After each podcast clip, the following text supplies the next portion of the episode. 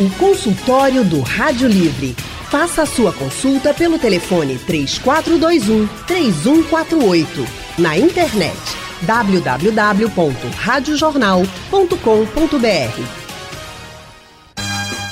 Bom, chegou a hora de falar sobre saúde. Hoje, no consultório do Rádio Livre, a gente fala sobre o Dia Nacional de Prevenção e Enfrentamento à Hipertensão Arterial. A chamada e velha conhecida de muita gente, pressão alta.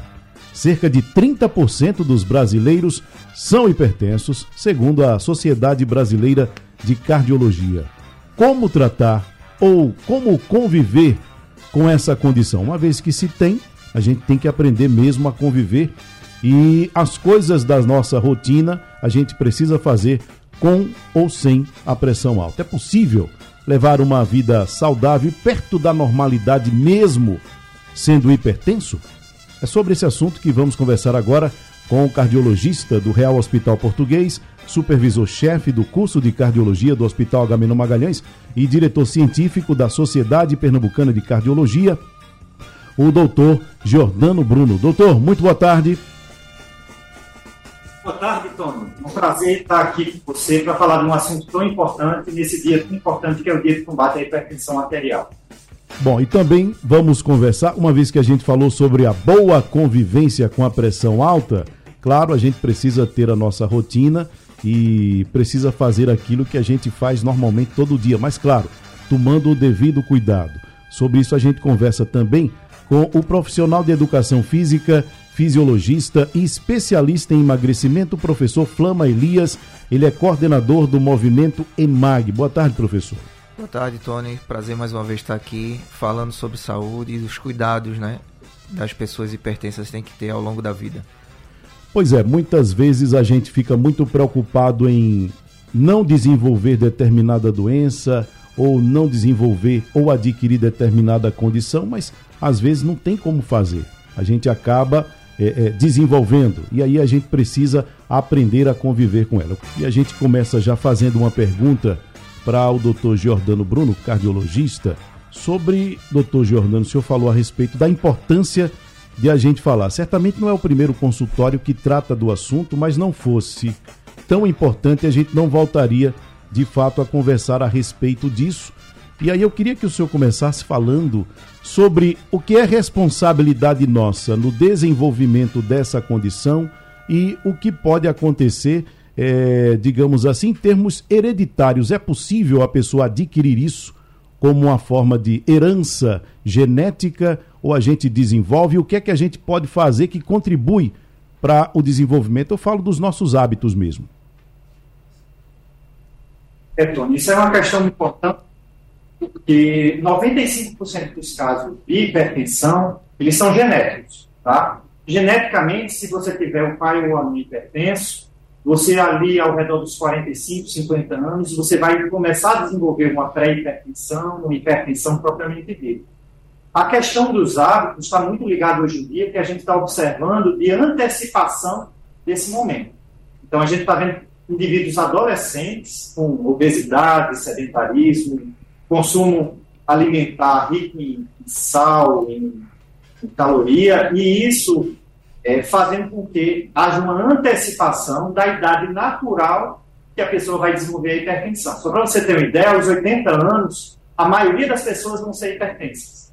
Tá? Isso por conta de uma predisposição genética. Só que uma hipertensão que aparece aos 70, 80 anos, ela vai ter um, uma carga de, de, letalidade muito menor do que uma pessoa que já aos 15, 20, 30 anos já é hipertensa porque você tem uma toda soma de, de, de lesões de coração, cérebro, e, que vão se acumulando em torno desse tempo. Então, a, o hábito de vida ele é primordial no sentido de você tentar postergar ao máximo uma condição que é 95% das vezes hereditária. Então é, é fundamental que a gente converse sobre, sobre os bons hábitos de vida, né? Doutor Jordano, uma pessoa que tem um histórico familiar de hipertensão arterial, ela necessariamente, se ela mantiver, vamos dizer assim, hábitos saudáveis, ela necessariamente vai desenvolver também? Olha, a chance é muito alta. Tá? É uma questão genética, então nem sempre é 100%, mas se a pessoa tiver um gene específico herdado do pai ou da mãe que predispõe à hipertensão, é só uma questão de tempo. A gente viu, por exemplo, durante essa pandemia, muita ansiedade, muito ganho de peso e uma incidência muito grande, tanto de hipertensão diagnosticada, quanto de picos hipertensivos é, eventuais. Então, são pessoas que fazem umas situações de picos hipertensivos por algumas semanas ou meses e voltam à normotensão depois. Mas a, a, essa questão genética é, é muito difícil escapar disso. É claro que, na medida que a pessoa envelhece, e muitas vezes o hábito saudável que a pessoa tinha enquanto ativo, ele é revertido, então, infelizmente, muita gente que, quando se aposenta, ao invés de se dedicar mais ao corpo, entra num sistema de ganho de peso, de inatividade física, então vai aumentar mais ainda é, a chance de desenvolver essa hipertensão. Eu tenho um exemplo de um paciente, por exemplo, carteiro, sempre teve uma saúde impecável, quando parou de trabalhar andando, obesidade e hipertensão violenta de necessidade de mais de três medicações para controlar. Isso porque era para ele aos 40 anos ser hipertenso geneticamente, ele postergou pela atividade física que ele tinha com o trabalho, e quando entrou na senectude, na idade da aposentadoria, ao invés de aproveitar, ele desenvolveu uma doença ligada à inatividade física. Bom, vamos falar agora com o profissional de educação física, o professor Flama. É, Elias, considerando isso que a gente ouviu, professor, do doutor Giordano, então a melhor forma que a gente pode, digamos assim, lidar com essa situação é cuidar da saúde, né? É cuidar da saúde. E aí eu digo o seguinte: a pessoa, como os casos em que a pessoa não desenvolveu ainda, esse exemplo que ele usou. Uhum do carteiro, que assim que parou, é, é, é, ele postergou pela, pela sua atividade laboral, uhum. né, não necessariamente, que é, culminava com uma atividade física também, coincidia com a atividade física, mas ele postergou a chegada, o desenvolvimento da hipertensão. E aí, o cuidado que a gente tem com a nossa saúde, o cuidado que a gente tem com o nosso corpo é algo que é muito importante para a gente postergar para a gente, digamos assim, jogar bem para frente o máximo possível a condição de desenvolver a hipertensão arterial. Mas aí as pessoas que hoje já se encontram hipertensas, as pessoas que já têm o diagnóstico, vamos dizer assim, de hipertensão, elas não devem, por isso, abrir mão do cuidado também com a saúde e do cuidado também com o corpo, né?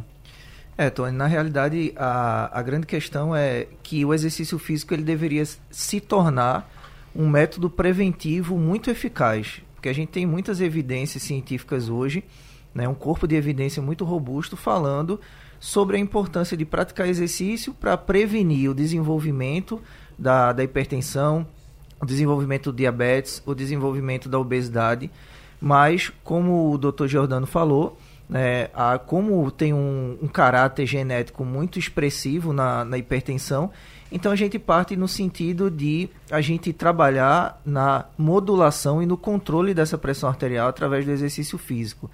Então, alguns cuidados a gente tem que ter né, para que esse indivíduo hipertenso ele pratique exercício físico e tenha os benefícios do exercício físico. Né?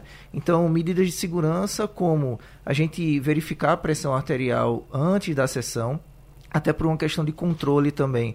A gente verifica essa pressão arterial antes da sessão e depois da sessão, porque a gente vai ter um benefício de uma, de uma queda da pressão arterial pós-exercício seja ele o exercício musculação ou seja ele exercício aeróbio, uma caminhada, uma corrida, é necessário que esse indivíduo hipertenso passe por alguns exames cardiológicos antes de fazer o exercício físico, de começar a prática do exercício físico.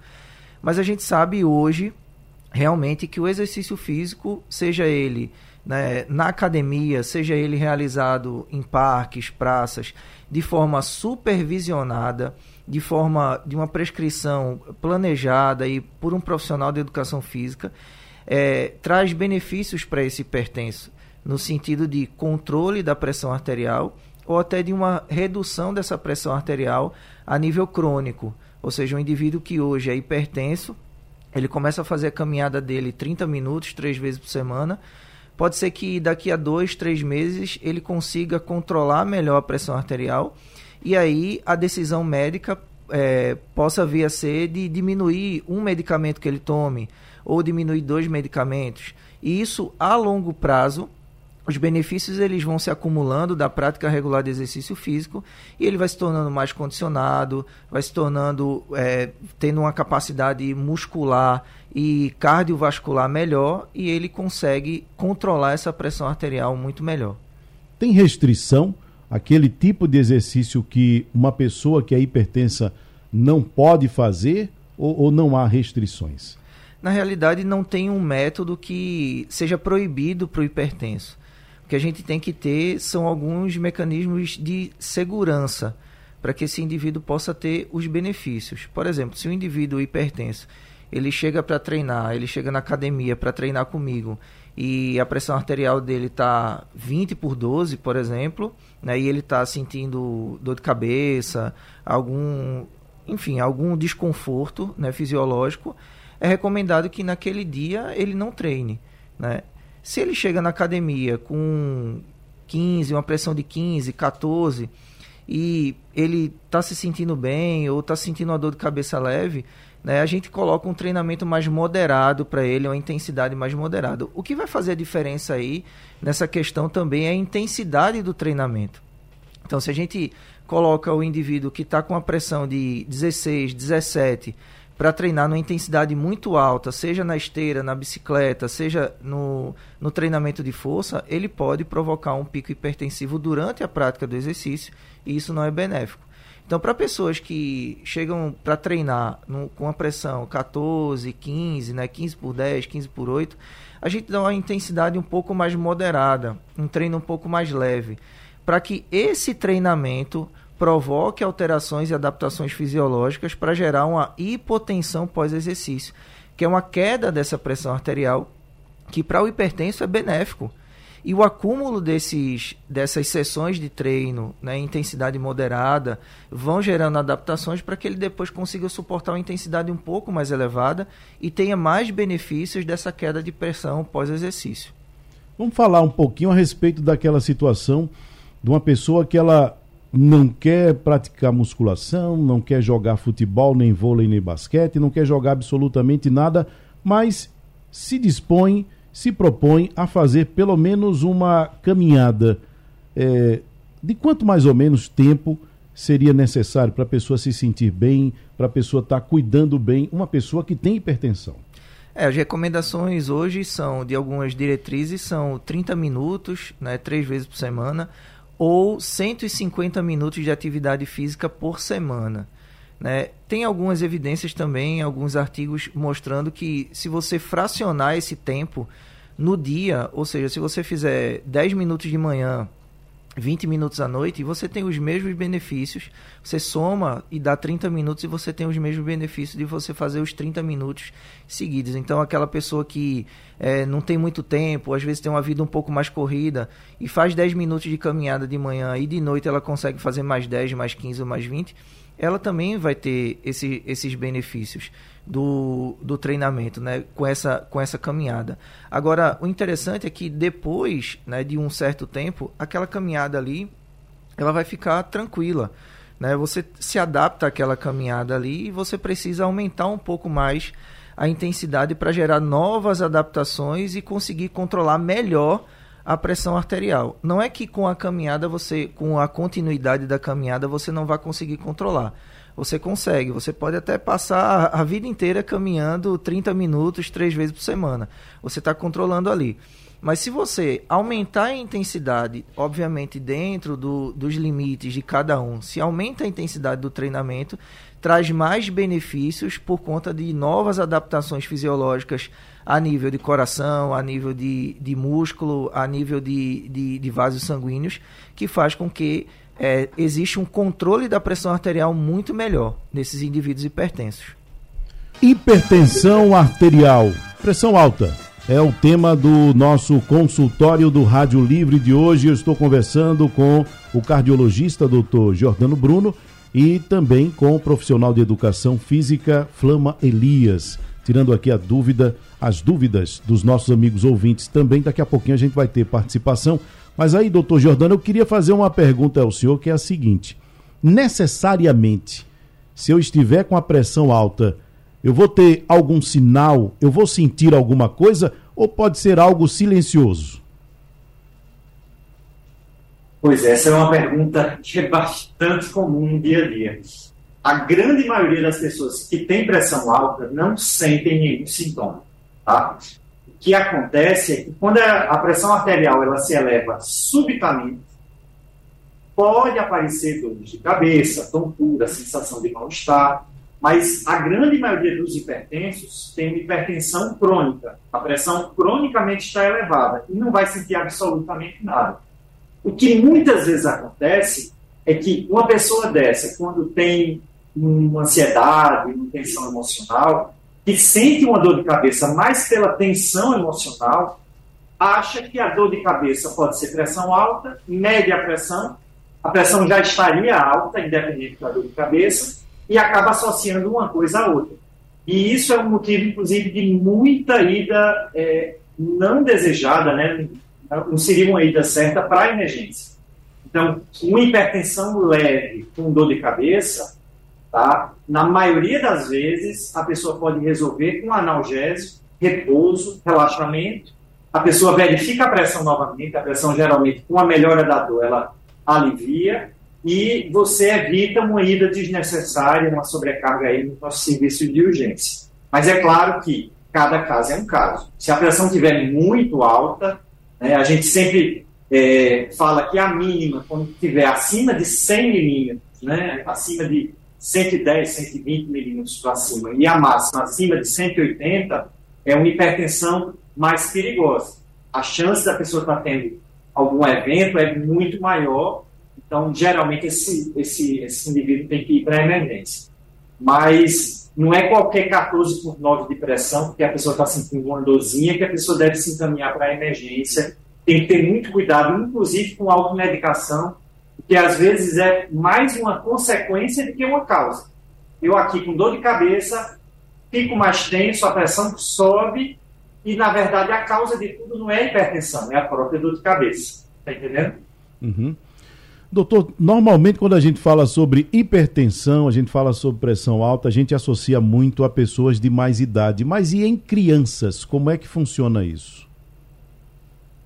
É, a, eu, eu tinha comentado que 95% dos casos de hipertensão são genéricos, 5% é que podem ser adquiridos por outras condições.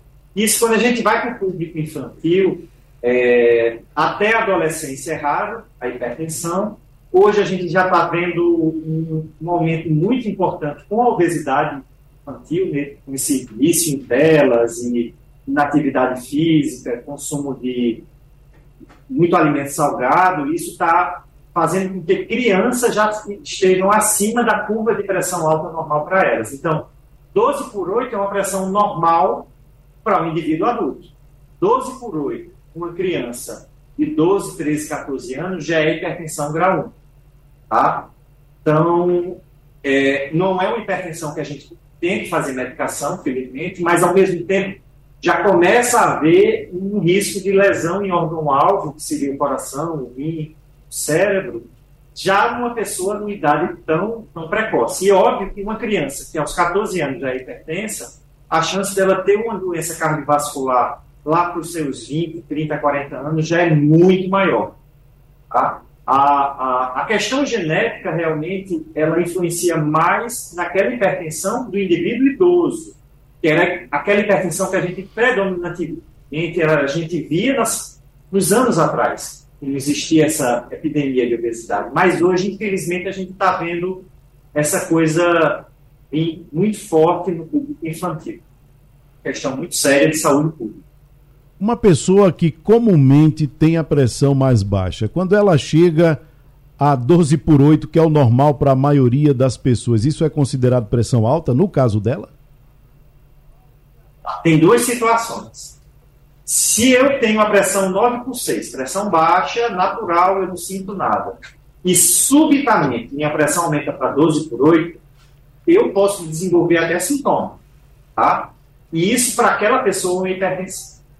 Agora, o aumento gradual da pressão, então, se eu tenho um indivíduo que passou a vida todinha com uma pressão baixa, e essa pressão, com a idade, ela vai aumentando, aumentando gradualmente, ela, aos 50, 60 anos, não vai ser hipertensa porque ela tem 12 por 8. Tá? Esse é o aumento normal pelo enrijecimento dos vasos. Então a gente até brinca, quem tem pressão alta, quem tem pressão baixa, vive mais, porque uma, pressão, uma pessoa com pressão baixa, quando envelhecer, vai ficar com pressão normal. Já a pessoa que já tem a pressão normal, ela vai viver menos do que quem tem a pressão baixa, porque quando ela envelhecer, ela vai desenvolver hipertensão. Tá? Justamente por essa lógica de que os vasos do nosso corpo eles vão se enrijecendo e fazendo com que, naturalmente, é, é uma coisa fisiológica, a nossa pressão com a idade ela vai aumentando aos poucos. Tá? Bom, vamos a uma participação do Maria José, mandou aí pelo nosso WhatsApp 991478520. Vamos ouvir. Boa tarde. É, meu, meu chamo Maria de Jesus. Será que eu posso fazer exercício em casa para baixar a pressão? Eu tenho 58 anos. Bom, só corrigindo, é Maria de Jesus. E aí, professor Flama, é, a gente estava falando a respeito do cuidado que tem que ter uma pessoa que tem hipertensão na hora de fazer o exercício. Isso. Ela pergunta se pode fazer em casa. Qual é a orientação? Poder, ela pode. Agora tem que ser controlado vários fatores. Se ela toma um medicamento, se ela já está tomando medicamento, aferir a pressão antes do, do exercício ser sub, supervisionada por um profissional de educação física ali naquele momento, para que é, a gente controle todos os fatores também da prescrição do treinamento. Então, por exemplo, se a gente reduz o intervalo entre uma série de exercício e outra, por exemplo, ela, em casa está fazendo lá uma série de sentar e levantar da cadeira. É um exercício simples, mas ela fez 15 repetições. E se ela reduz o tempo de intervalo para 20 segundos, 30 segundos, a tendência é que esse intervalo não consiga recuperar né, previamente e, e de uma forma boa a, toda a, a fisiologia dela para que ela comece uma segunda série de uma forma otimizada. E o que é que vai acontecer? Ela tem um acúmulo de estresse metabólico ali, ela tem um acúmulo de fadiga e a pressão dela vai aumentando cada vez mais. Então, um desses fatores é o intervalo de recuperação. Né? Quanto maior for o intervalo de recuperação, se caso ela for hipertensa, é melhor para dar um grau de segurança maior para ela fazer o exercício em casa. E para isso ela precisa de um profissional de educação física é, monitorando e periodizando, né, planejando esse treinamento. A intensidade também que pode ser dado no treino em casa, né, pela velocidade que ela faz o movimento. Então, se ela faz o movimento um pouco mais lento, é, a tendência é que a pressão arterial ela não se eleve tanto se ela faz um movimento com mais velocidade, ela eleva mais essa pressão arterial. Isso pode ser um risco para ela. Né? Se a gente não sabe do, do histórico dela, ou se a gente está chegando para dar um treino para ela naquele determinado momento, a gente precisa entender que a gente tem que deixar tudo dentro de um maior grau de segurança para ela.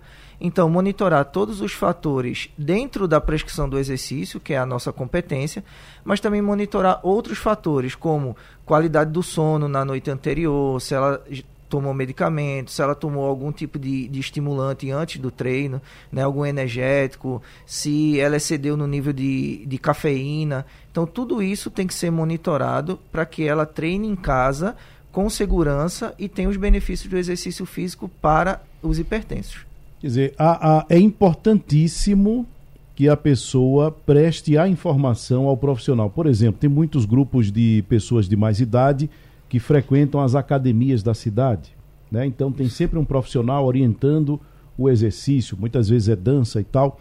Então é importante também que a pessoa informe, né? Olha, eu sou hipertenso, tomo tais e tais remédios, então, para que a pessoa, para que o profissional ele possa saber como orientar e como direcionar o exercício daquela pessoa, né? Isso, muitas vezes na ânsia de começar o exercício, né, porque está em alguma condição e hoje a gente, como o doutor está falando, né, bateu muito na tecla da obesidade. A gente tem hoje diversas pessoas que estão acima do peso, mais de 50% da população brasileira está acima do peso. Então, muitas vezes as pessoas, na ânsia de reduzir o peso corporal, elas omitem a informação para começar a fazer o exercício. Então, mesmo muitas vezes o profissional de educação física fazendo anamnese, né, pedindo exames, né, pedindo para ver os exames que foram solicitados pelos médicos, é, mesmo vendo todo esse cenário, às vezes o, o, o aluno ele omite a informação para poder começar logo o exercício e acelerar essa perda de peso. É um movimento errado ali que ele está fazendo. Então, que os, os alunos sejam o mais claros e, e abertos possíveis nas informações, porque isso que vai balizar e direcionar a nossa prescrição de treinamento com segurança. Porque a gente pode, dentro dessa, desse, desse grau de informação omitida, né, o aluno ter algum tipo de mal súbito durante a aula e a gente não sabia que ele estava é, passando por um processo de tratamento com medicamento para hipertensão, que ele já tem, que ele tem um histórico familiar, né, que ele tem que ele já teve um histórico, por exemplo, de, de ter um infarto agudo do miocárdio algum tempo atrás, e ele omitir essa informação, isso é totalmente prejudicial para ele, principalmente, mas para o nosso trabalho no sentido de direcionar uma prescrição de treinamento qualificada e individualizada para aquela pessoa. Vamos ouvir o Zacarias do Ibura. Boa tarde, meu amigo Tony Araújo, Rádio Jornal, a todos os seus ouvintes. Zacarias Brega. Boa tarde, doutores. A minha pergunta, Tony Araújo, no consultório de graça. Eu sou hipertenso e eu sempre meço aqui a minha pressão todos os dias, né? Uma vez, duas só por dia. Tomo um remédio três vezes ao dia e sempre quando eu meço aqui, dá na maquininha. É 8 por 10, 7 por 11, 8 por 12. Algumas vezes que dá um pouco 13 por 8. E o coração sempre é 76, a batida, né? É 78, 80. Tá tudo normal. Obrigado a você, Rádio Jornal. Doutor Jordano. Ah, excelente, pressão ótima. É bom sempre fazer os exames cardiológicos, mas pelo nível de pressão, né, sem eu ver os exames, posso dizer que ele está com a pressão muito bem controlada. A gente, hoje em dia, evita fazer com que a pessoa tenha que tomar mais do que uma vez por dia os remédios de pressão. Infelizmente, as medicações da, do programa da farmácia popular, elas não nos permitem isso. Então, para para o indivíduo que ainda é, não teria condição de comprar medicações que tem essa facilidade, é, essa situação dele ter que lembrar três vezes por dia de tomar medicação acaba sendo uma coisa complicada, porque se ele atrasar o horário, a pressão pode subir um pouco, pode acontecer algum tipo de problema. Né? Mas, é, pelo nível de pressão que ele comentou aí, está excelente. Parabéns.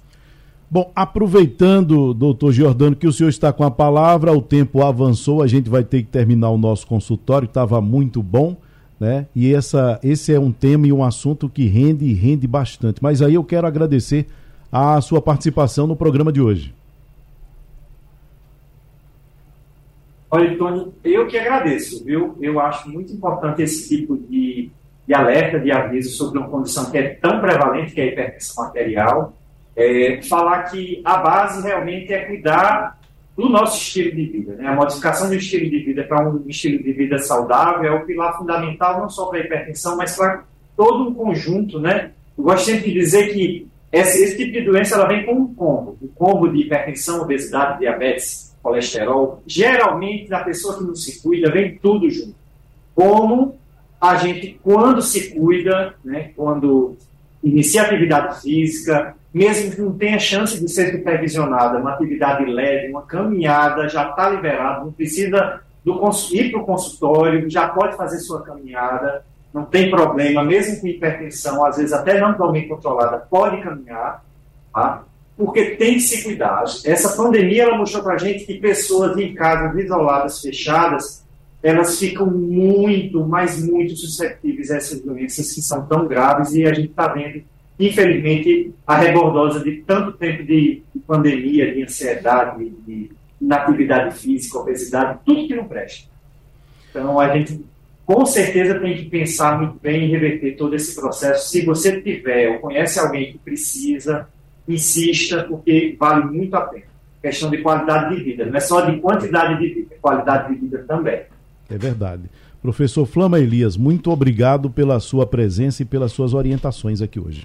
Eu que agradeço, Tony. É importante a gente falar sobre hipertensão, porque a hipertensão ela vem associada com outras comorbidades, né? Obesidade, diabetes, enfim. E é necessário que a gente dê o direcionamento para um, um trabalho de qualidade na prática de exercício físico, para que as pessoas tenham os benefícios e não se coloquem em risco na prática de exercício físico, né? seja na caminhada, seja na, na academia, seja em, em qualquer lugar que se pratique exercício físico, é preciso que realmente exista um processo de segurança e monitoramento na, na prática desse exercício físico para que só traga benefício para essas pessoas. Bom, é isso. O consultório do Rádio Livre vai ficando por aqui que você possa fazer bom uso das informações adquiridas no programa de hoje. O Rádio Livre fica por aqui, produção de Gabriela Bento, trabalhos técnicos de Big Alves e José Roberto Camutanga.